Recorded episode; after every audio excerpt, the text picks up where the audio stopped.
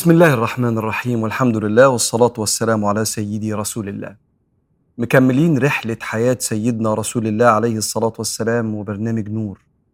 نور الاسم واللقب اللي ربنا اختاره لسيدنا رسول الله في القرآن قد جاءكم من الله نور وكتاب مبين. الكتاب المبين القرآن والنور هو سيدنا رسول الله. اللي نقل الناس من ظلمات الجاهلية والأذية والشرك بربنا وعبادة الأصنام والعنصرية والأذى لأنوار الرحمة والقرب من ربنا والإنسانية والجد في الحياة. نور كل ما تشوف تصرف من تصرفاته عليه الصلاة والسلام وتقلده تطلع من ضلمة في حياتك لنور يشرح صدرك وتعيش وانت بالك مرتاح لأن البني آدم تصرفاته لما بتبقى مؤذية لنفسه أو غيره قلبه بيضلم. لأن ربنا خلق الإنسان متسق ما بين قلبه وفعله. كل ما تعمل حاجة متسقة مع فطرتك كل ما قلبك يسكن قال صلى الله عليه وسلم البر ما اطمأنت له النفس. والإثم ما حاك في الصدر. لما تبعد عن سيدنا رسول الله قلبك يوجعك. الإثم ما حاك في الصدر وخشيت أن يطلع عليه الناس. عشان كده إحنا ماشيين في نور سيدنا محمد عليه الصلاة والسلام. إحنا النهاردة في أواخر سنة عشرة من بعد البعثة. سيدنا رسول الله عنده خمسين سنة عليه الصلاة والسلام. بعث عنده أربعين ودي عشرة عدوا. أبو طالب مات ودفنوا سيدنا علي ابن أبي طالب. وبعد شهر وخمس أيام يحصل الحدث الأكبر الحزين في حياة سيدنا رسول الله وهو وفاة السيدة خديجة بنت خويلد. الحبيبة القريبة الزوجة السند المعين الاحتواء قول اللي تقوله. وكتب التاريخ ما حكت لناش توفيت إزاي. يبدو كما يقول بعض شراح السير إنها خرجت من شعب بني طالب الحصار اللي قعد ثلاث سنين. يبدو إنها خرجت منهكة جسديا وصحيا وماتت وهي عندها 65 سنة. أكثر من 25 سنة جواز مع سيدنا رسول الله عليه الصلاة والسلام. حياة في منتهى القرب والود. ولما ماتت دفنها النبي صلى الله عليه وآله وسلم في مكة في منطقة اسمها الحجون.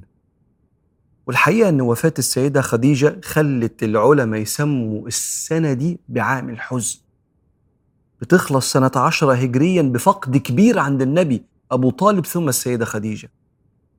سيدة خديجة أنت عارف وإحنا بنحكي السيرة كده ما سمعناش اسمها كتير في المواقف بس شفنا أثرها في نفسية وقلب النبي عليه الصلاة والسلام. هي المأوى اللي في البيت اللي يحكي معاها ويشتكرها ويفضفض لها ويقعد وتديله الحكمة والحنية. عشان كده ما تستغربش إن بعد وفاتها بسنين طويلة النبي كان بيذكرها. ليه؟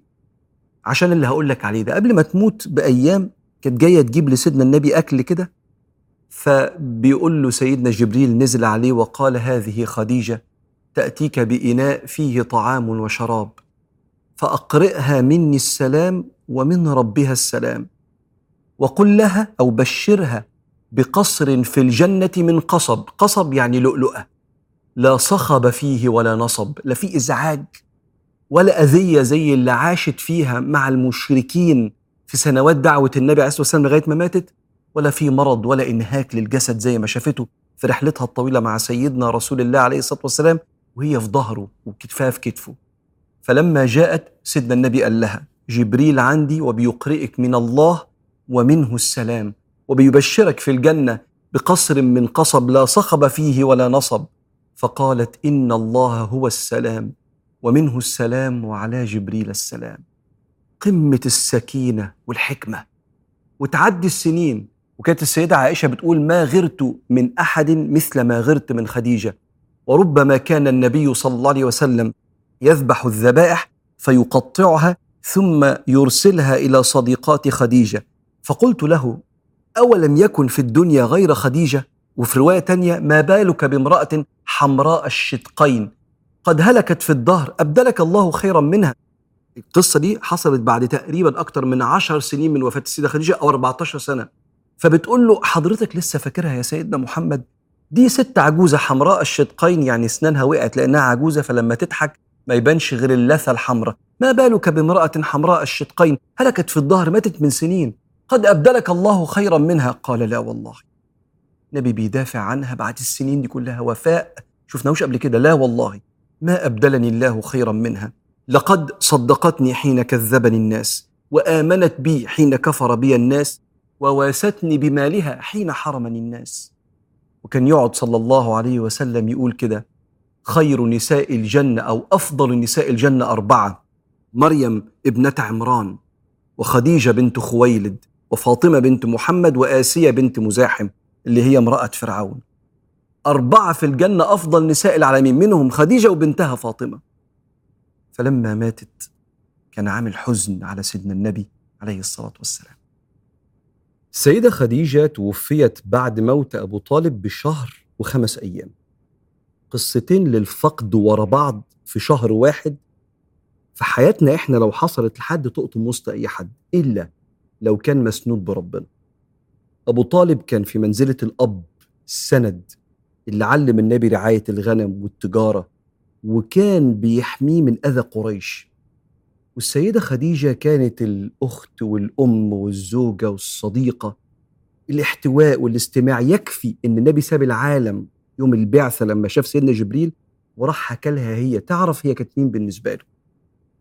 لما يحصل الفقد الكبير ده أنت ممكن تسأل ليه يا رب؟ ليه يحصل كده مع حبيبك؟ زي بالظبط ما أب يموت وبعدين ولاده يزعلوا جدا طبعا لازم يزعلوا.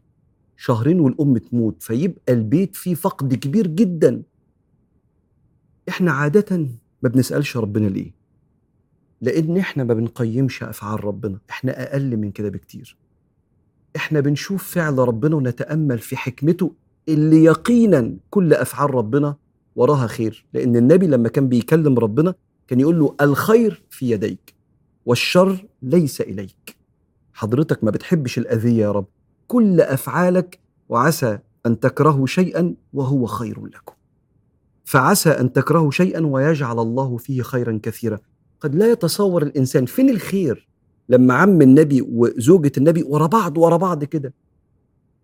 اولا لعلها أسوة لبيوت كتيرة حصل فيها فقد ورا بعض كده. ثانيا اسمع ابن عطاء الله اللي بيقول لك إذا أوحشك من خلقه فاعلم أنه يريد أن يفتح لك باب الأنس به. آه الوقفة على باب ربنا وأنت وحيد بتبني في الإنسان مستوى من الصلة بالله والروحانيات بتوديك في حتة تانية خالص في النور اللي أنت ماشي فيه في طريق ربنا. وفي قوتك إنك تعرف تقوم بالله في الدنيا حتى لو ما فيش حواليك حد. إحنا ما نستغناش عن الناس. إحنا ما نستغناش عن الناس.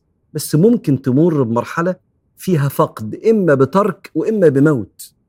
ساعتها بتقف على باب ربنا وبينمو جواك السند بالله بالمهيمن ودي حاجة كل واحد محتاجها فينا وهو ماشي كده في طريق ربنا.